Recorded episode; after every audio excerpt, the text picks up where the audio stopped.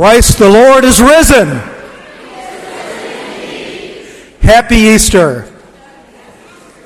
We are delighted to have you here for worship. Old friends and new, please pick up the friendship pad and pass it to everyone in your pew. Please sign your name so we are aware of your presence and we can all greet one another by name at the conclusion of worship. If you wish to talk to a Stephen minister confidentially, the Stephen minister on duty for today is Gretchen Bartosh, and she is available in the narthex. Thank you.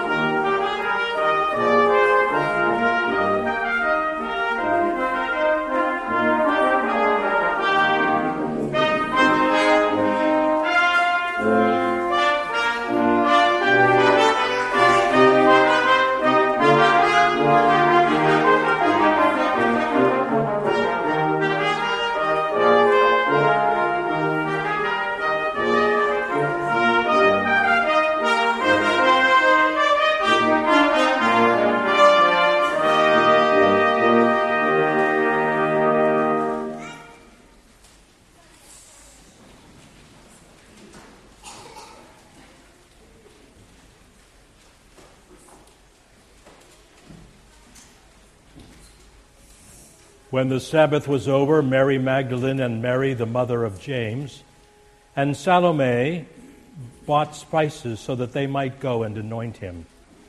And very early on the first day of the week, when the sun had risen, they went to the tomb. They had been saying to one another, Who will roll away the stone for us from the entrance to the tomb? When they looked up, they saw that the stone, which was very large, had already been rolled back. As they entered the tomb, they saw a young man dressed in a white robe, sitting on the right side, and they were alarmed. But he said to them, Do not be alarmed. You are looking for Jesus of Nazareth, who was crucified. He has been raised. He is not here. Look, there is the place they laid him. But go tell his disciples and Peter that he is going ahead of you to Galilee. There you will see him just as he told you. So they went out and fled from the tomb, for terror and amazement had seized them, and they said nothing to anyone, for they were afraid.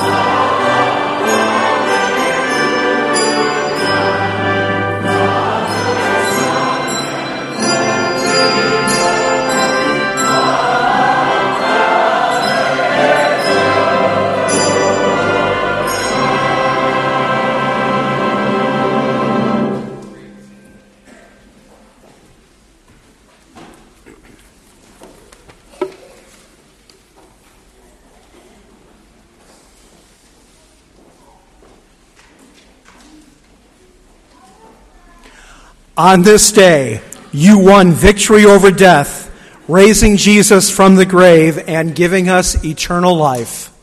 Glory to you, O Christ. For us and for our salvation, you overcame death and opened the gate to everlasting life. Glory to you, O Holy Spirit. You lead us into the truth. Glory to you, O blessed Trinity. now and forever. Amen. Mighty God, the earth is shaken and nothing is the same. Defeat is turned into victory, death is overcome by life. The stone that the builders rejected has become the chief cornerstone.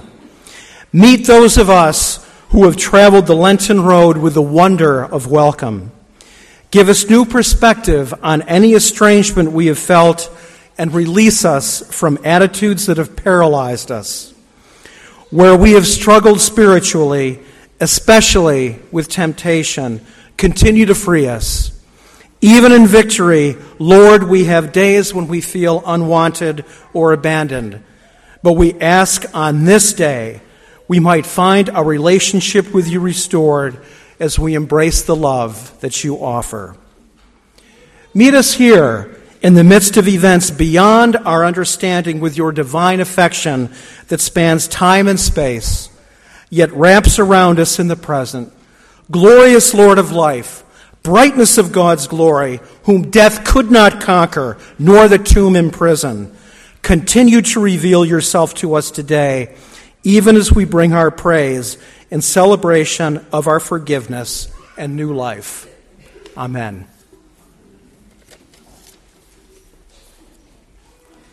My friends, if we say we have no sin, we deceive ourselves and the truth is not in us. But if we confess our sins, and to our Savior, who is gracious, he will forgive us.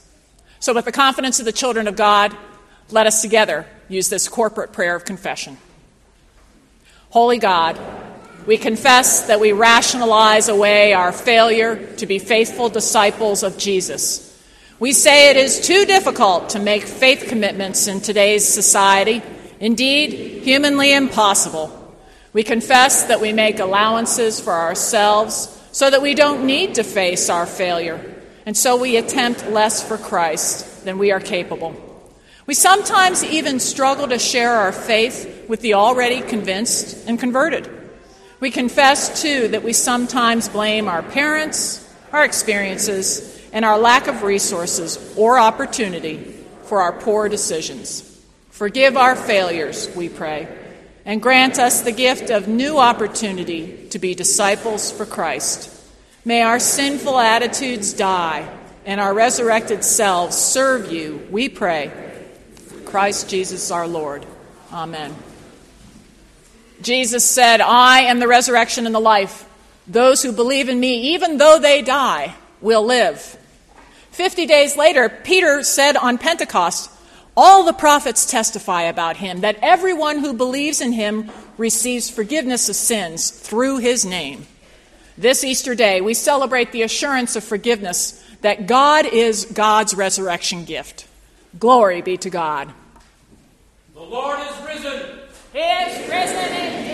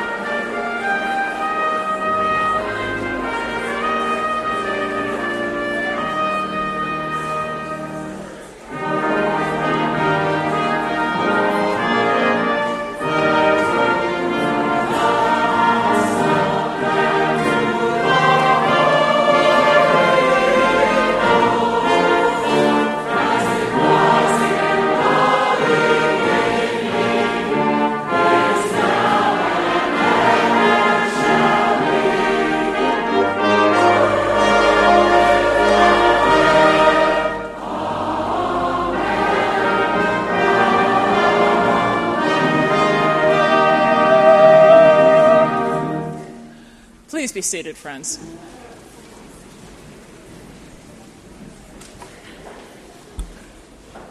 The good news continues to be recounted in the history book of the church, that is the book of Acts, chapter 10. Then Peter began to speak to them. I truly understand that God shows no partiality, but in every nation, anyone who fears him and does what is right is acceptable to him. You know the message he sent to the people of Israel, preaching peace by Jesus Christ. He is Lord of all. That message spread throughout Judea, beginning in Galilee after the baptism that John announced. How God anointed Jesus of Nazareth with the Holy Spirit and with power. How he went about doing good and healing all who were oppressed by the devil, for God was with him. We are witnesses to all that he did, both in Judea and in Jerusalem. They put him to death by hanging him on a tree. But God raised him on the third day and allowed him to appear, not to all the people, but to us who were chosen by God as witnesses, and who ate and drank with him after he rose from the dead.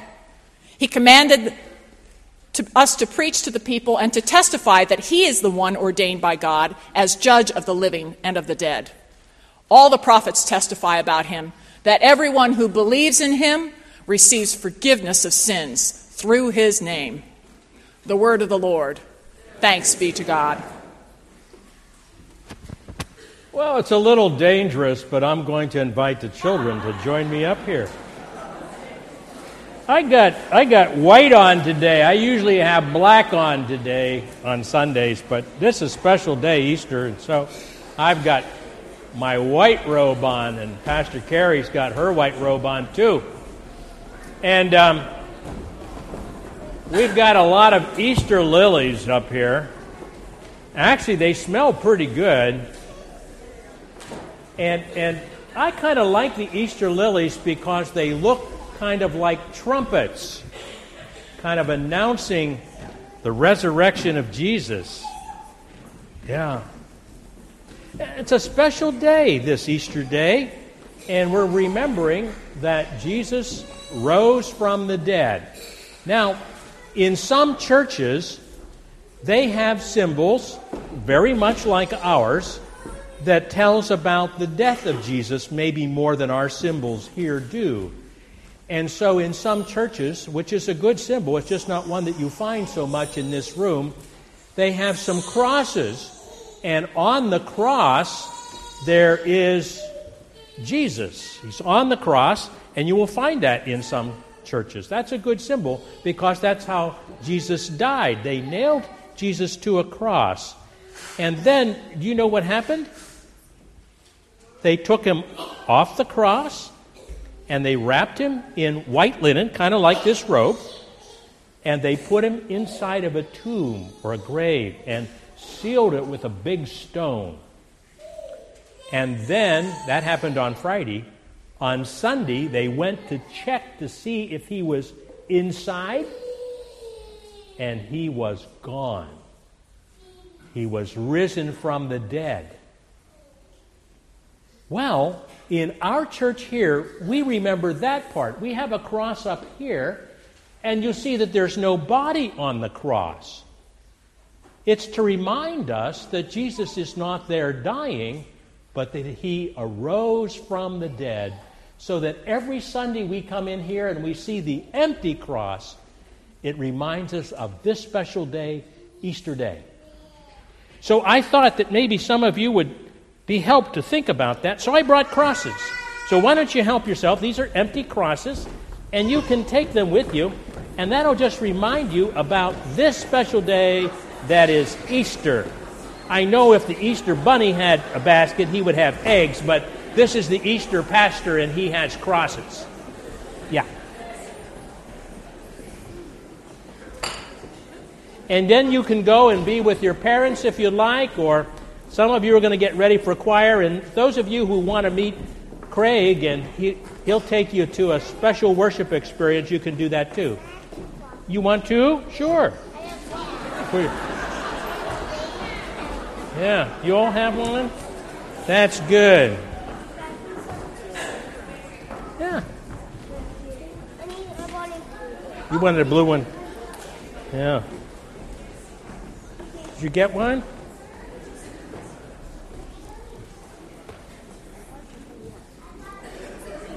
Hmm? You're welcome. You're welcome.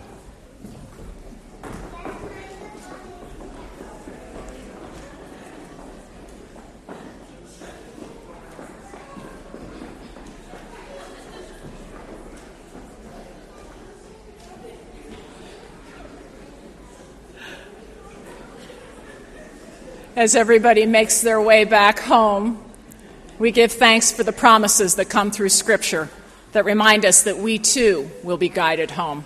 I invite you to hear the witness of Paul in 1 Corinthians and to us. Now, I would remind you, brothers and sisters, of the good news that I proclaimed to you, which you in turn received, in which also you stand, through which also you are being saved if you hold firmly to the message that I proclaimed to you, unless you have come to believe in vain. For I handed on to you as of first importance what I in turn had received that Christ died for our sins, was buried, and was raised on the third day in accordance with the Scriptures, and that he appeared to Cephas, then to the twelve. Then he appeared to more than 500 brothers and sisters at one time, most of whom are still alive, though some have died. Then he appeared to James, then to all the apostles. Last of all, as to one untimely born, he appeared also to me. Now, if Christ is proclaimed as risen from the dead, how can some of you say that there is no resurrection of the dead? If there is no resurrection of the dead, then Christ has not been raised. And if Christ has not been raised, then our proclamation has been in vain and your faith has been in vain.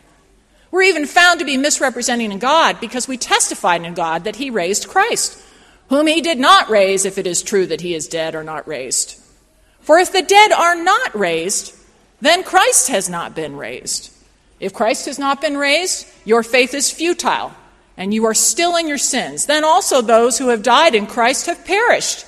If for this life only we had hoped in Christ, we are all of people most to be pitied.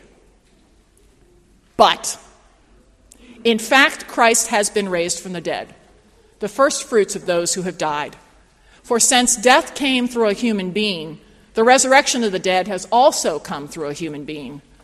For as all die in Adam, so all will be made alive in Christ. The word of the Lord. Thanks be to God.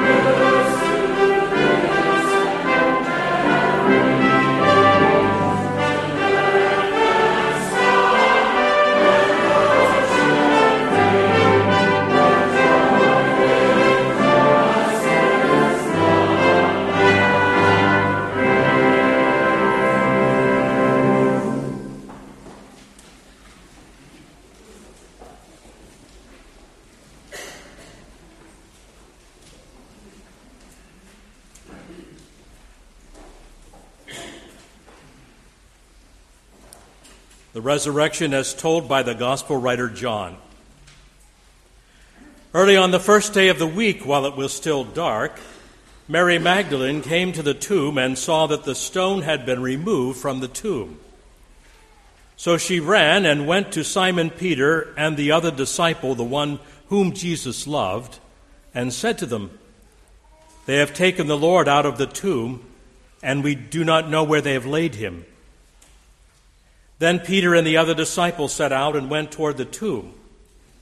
The two of them were running together, but the other disciple outran Peter and reached the tomb first. He bent down to look in and saw the linen lying there, but he did not go in. Then Simon Peter came following him and went into the tomb. He saw the linen wrappings lying there, and the cloth that had been on Jesus' head, not lying with the linen, but rolled up in a place by itself. Then the other disciple who reached the tomb first also went in, and he saw and believed. For as yet they did not understand the scriptures that he must rise from the dead. Then the disciples returned to their homes. But Mary stood weeping outside the tomb. And as she wept, she bent over to look into the tomb and she saw two angels in white, sitting where the body of Jesus had been lying, one at the head, the other at the feet. They said to her, Woman, why are you weeping? And she said to them, They have taken away my Lord, and I do not know where they have laid him. And when she had said this, she turned around and saw Jesus standing there, but she did not know that it was Jesus. Jesus said to her, Woman, why are you weeping? For whom are you looking? Supposing him to be the gardener, she said to him, Sir, if you have carried him away, tell me where you have laid him, and I will take him away. Jesus said to her, Mary. And she turned and said to him in Hebrew, Rabboni, which means teacher. Jesus said, do not hold on to me because I have not yet ascended to the Father, but go to my brothers and say to them, I am ascending to my Father and your Father, to my God and your God. And Mary Magdalene went and announced to the disciples, I have seen the Lord. And she told them that he had said these things to her. The word of the Lord.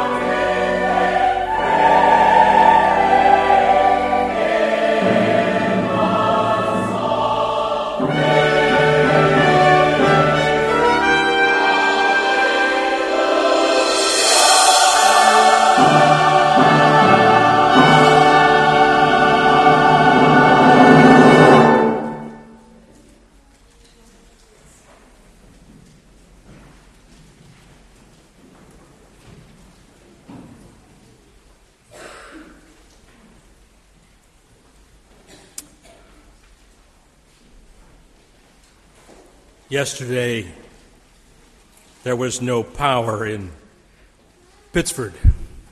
No electric power. Power went out at 3:15 in the morning. And the choir and the brass and Bruce Frank at the organ were all here to rehearse for today. I walked through the church and it was dark. And I came into the sanctuary here. It was almost like this was the tomb.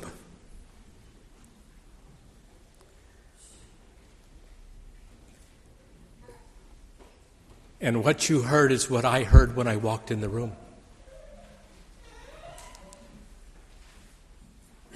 The organ here is an 1802 organ.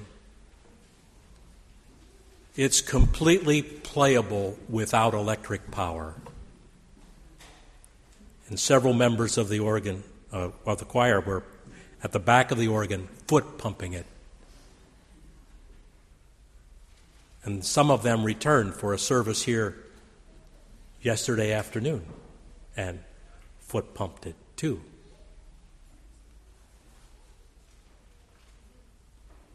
It's wonderful. I can only imagine how it must have been to have found the empty tomb. It wasn't wonderful for everyone, of course. Uh, we began the service today by reading from the Gospel according to Mark, and there the women were afraid. Afraid to tell anyone. Yeah, today's not glorious for everyone. You know what tomorrow is, right? Biggest day of the year for some golfers. It's the start of the Masters tournament in Augusta. You think I'm kidding about how important this is? You know, I don't often read the newspaper Sunday morning before worship, but one year I grabbed part of the paper and I came to church with it thinking that after the sunrise service and before the first service here, I might see some of the headlines, but I only had grabbed the sports pages, which I would not normally read as first thing in the paper. And there was this article. It described Frank Chirkinian, head of the CBS Sports, who discovered that the Masters and Easter Sunday happened on the same day that year. And very upset at this conflict, he demanded of his colleagues who sets the date for Easter? Didn't they realize that it's scheduled on the Easter's Masters weekend? Let's get that person and have him change this. Now, I don't know how they resolved this conflict. I'm pretty sure they didn't change the date for Easter, though they might have liked. sports are very powerful in our society. But no, you're here to think about the Gospel of Mark a little and the Gospel of John. A very smart young college student who had announced to a group of friends one day that she would believe nothing that she could not understand. And another student who lived nearby on a farm turned to him and said, Well, as I was driving to the campus today, I passed a field in which some sheep were grazing. Do you believe it? And she said, Sure, I believe that. And not far from the sheep, there were some calves browsing and grazing. You believe that? Yeah, I believe that. And then, not too far down the road, there were gaggle geese. They were feeding. Uh, do you believe that? Well, I guess so. Well, said this second student, uh, the grass that the sheep ate will turn into wool, and the grass that the calves ate will turn into hair, and the grass that the geese ate will turn into feathers. Do you believe that? Uh, yeah. But do you understand it? And the first student said, Well, no, not really.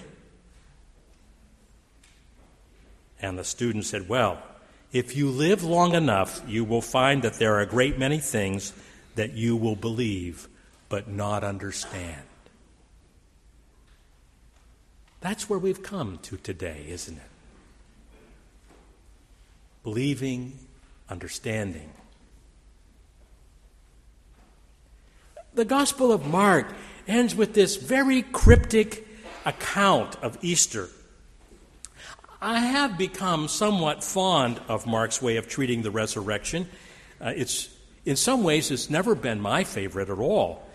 It's dark when the women come to the tomb. They are met by a figure who tells them that Jesus has risen and has left, and moving out from the cemetery, he is to somewhere else. And the women are told to go and to tell, but they stand there in fear. And they don't tell a soul. And thus the Gospel of Mark ends. Now, there's good reason, says scholar N.T. Wright, to think that this may not have been the way that Mark's gospel originally ended.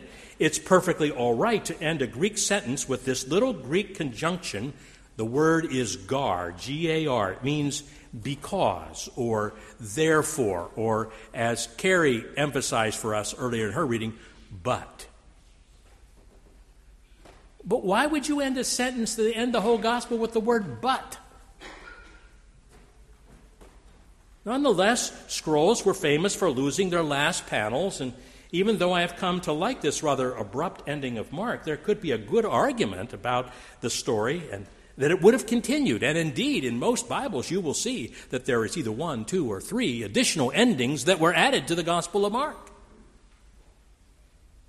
But all the speculation aside, and following the long standing custom of dismissing the longer endings, which later commentaries supplied for Mark, we can confront the text as it is and accurately, we wonder what in the world was going on. Now, I'm not the sharpest knife in the drawer, and I'm not as astute as most biblical scholars, but I have an opinion that I've not seen written down anywhere else. I tend to think that Mark was calling us to see something else. And he was using his literary style to do that. Mark says, Tell my disciples to go to Galilee. That's what we read at the very end. Now, what I think is happening is Matthew begins by describing the birth of Jesus and the wise men, and Luke begins by describing the birth of Jesus. Mary and Joseph are there in Bethlehem, and the baby is born. Mark doesn't do that. Mark begins by writing about Jesus' ministry that started in Galilee. And when you read the Gospel of Mark, you think that the disciples are idiots. I mean, they never seem to understand who Jesus is and what Jesus is about.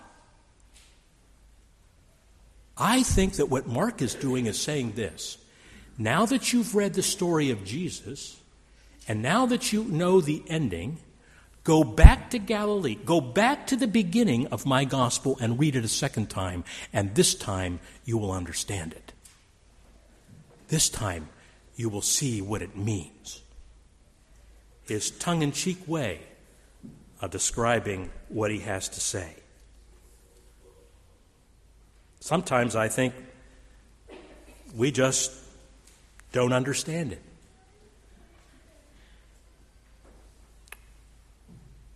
This is a day of vindication for Christ. We have wandered around through a number of things during the season of Lent here at First Pres. And I do want to debunk something that I think I hear a lot said. There's a part of me that feels that our national networks don't tell the truth. They really don't say things like they are, and people have embraced a kind of a view that says all the great religions are really alike. They are different paths to the same destination.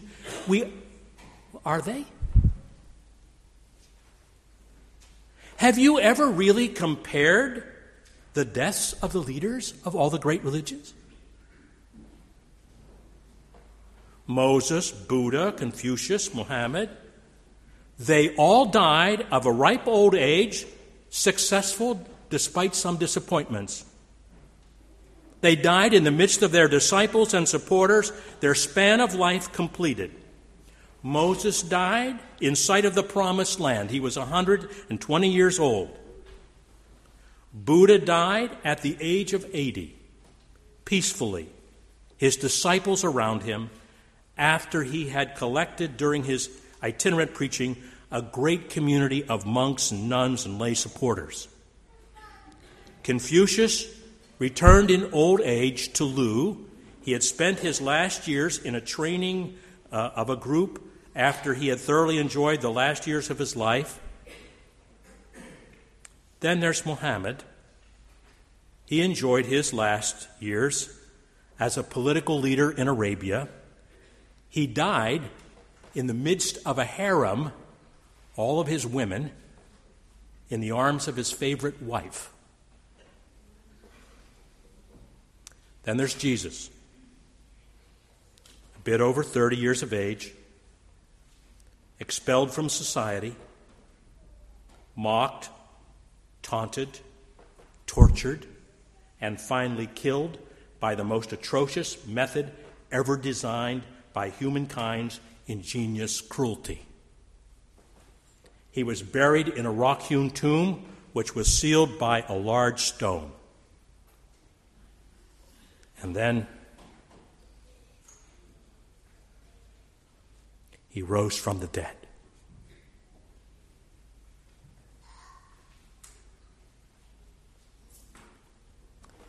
This famous writer, N.T. Wright, wrote a lot of things that have meant much to me. He describes a time earlier where there was a communist lecture in Russia who paused before summing up what he had to say. His large audience, nearly 5,000, just listened. And he ended his lecture saying this Therefore, there is no God. Jesus Christ never existed. There is no such thing as a Holy Spirit.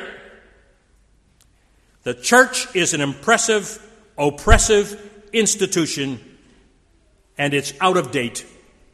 The future belongs to the state, and the state is in the hands of the party.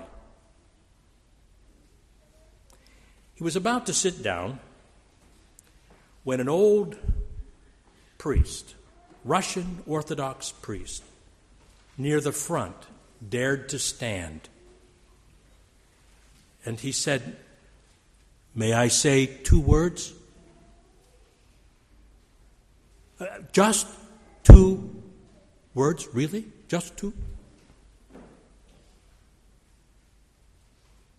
In English, it's three words, but in Russian, it's two. Okay? He turned and looked at the crowd, and he said, Christ is risen. And 5,000 said back, He is risen indeed. And the priest sat down and said, Go, lecture some more.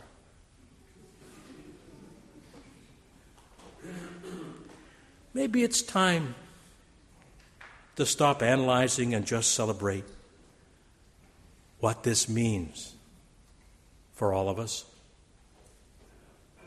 All the things that we have felt, the times when we've been lost, the times we felt we've been abandoned, when we've been ridiculed and mocked, we felt we're empty.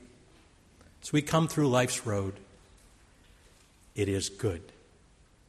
That despite all of the terrible things that happen, Christ is vindicated.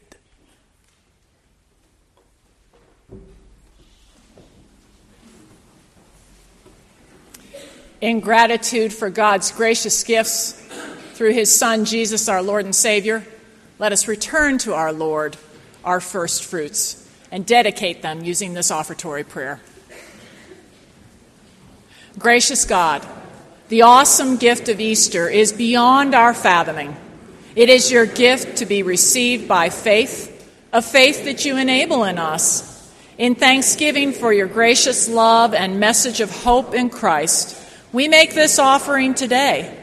Please use it to continue your activity of resurrection and making new. May people be renewed, especially where there is suffering in circumstance, body, mind, or spirit, that all may experience victory and new life. In the name of our risen Lord, we pray. Amen.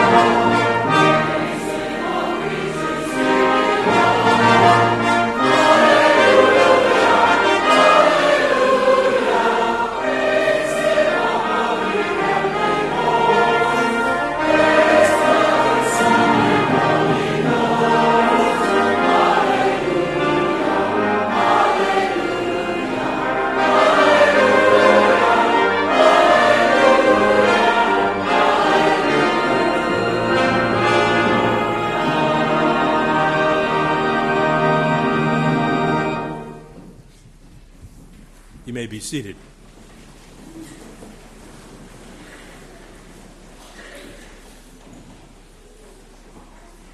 Before I pray, and um, because I think that's important to do, I don't know that we're ever together as much as believers as when together we pray. I, I want to make a suggestion to you. Um, Carrie and I are blessed. We have the best seats in the house musically. And um, there'll be a hymn after the prayer and a very brief benediction and then the choir and brass will play and sing again. But some of you haven't been able to get a good look at them, so if you would like, why don't you just then turn around where you are? You can look up and see what we've been enjoying. And those of the rest of you who are in the back, hidden under the balcony, well, feel free to come down this way. If you want to come up here, you're welcome to, or down in the aisle, and you can see this too and celebrate this glorious day with us. Together, let's pray. Majestic and eternal and infinite God, we celebrate this Easter with acclamation and praise, for you have revealed to us your presence, and you have revealed that with you all things are possible. We worship you this day with renewed astonishment, engaging with the disbelief of the disciples and entering anew into pondering the reality of who you are. We thank you, God, for the women in the Easter story whose devotion and courage and obedience inspire us. We thank you for bringing Easter into the ordinary experiences of life through the Christ. We thank you for the sure hope that one day all creation will give evidence of the resurrection. We pray, O oh God, that when the Easter alleluias fade and we continue to live the Easter joy, we will see you in the most mundane moments of our days. We pray that we will recognize you in the Galilees of our lives, going ahead before us, calling us to yourself. We pray that we too will respond faithfully to the command of the angel Go and tell. We pray, O God, for those who grieve the loss of loved ones this day, that they might be comforted both by the assurance of the spirit life their beloved now enjoys, and by the knowledge that resurrection life is also promised to all those who mourn. We pray for freedom for those held in the grips of fear, be they prisons of whoever's making or even death, that the truth of eternal resurrection might become a reality for them. We pray for those who cannot trust what they cannot control or understand, that they may encounter the uncontrollable, unpredictable, risen Christ in their life. We pray it all in the Master's name who taught us to pray, Our Father who art in heaven, hallowed be thy name. Thy kingdom come, thy will be done, on earth as it is in heaven. Give us this day our daily bread, and forgive us our debts as we forgive our debtors. And lead us not into temptation, but deliver us from evil. For thine is the kingdom, and the power, and the glory forever. Amen.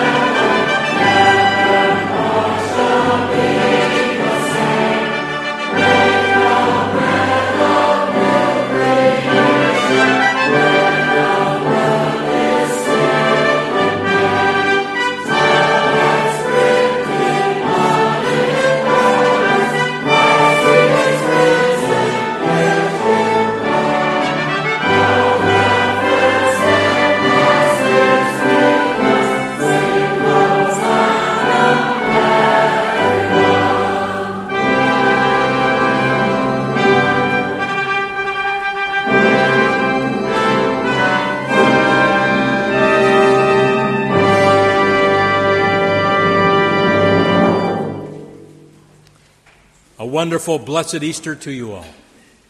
Go in peace.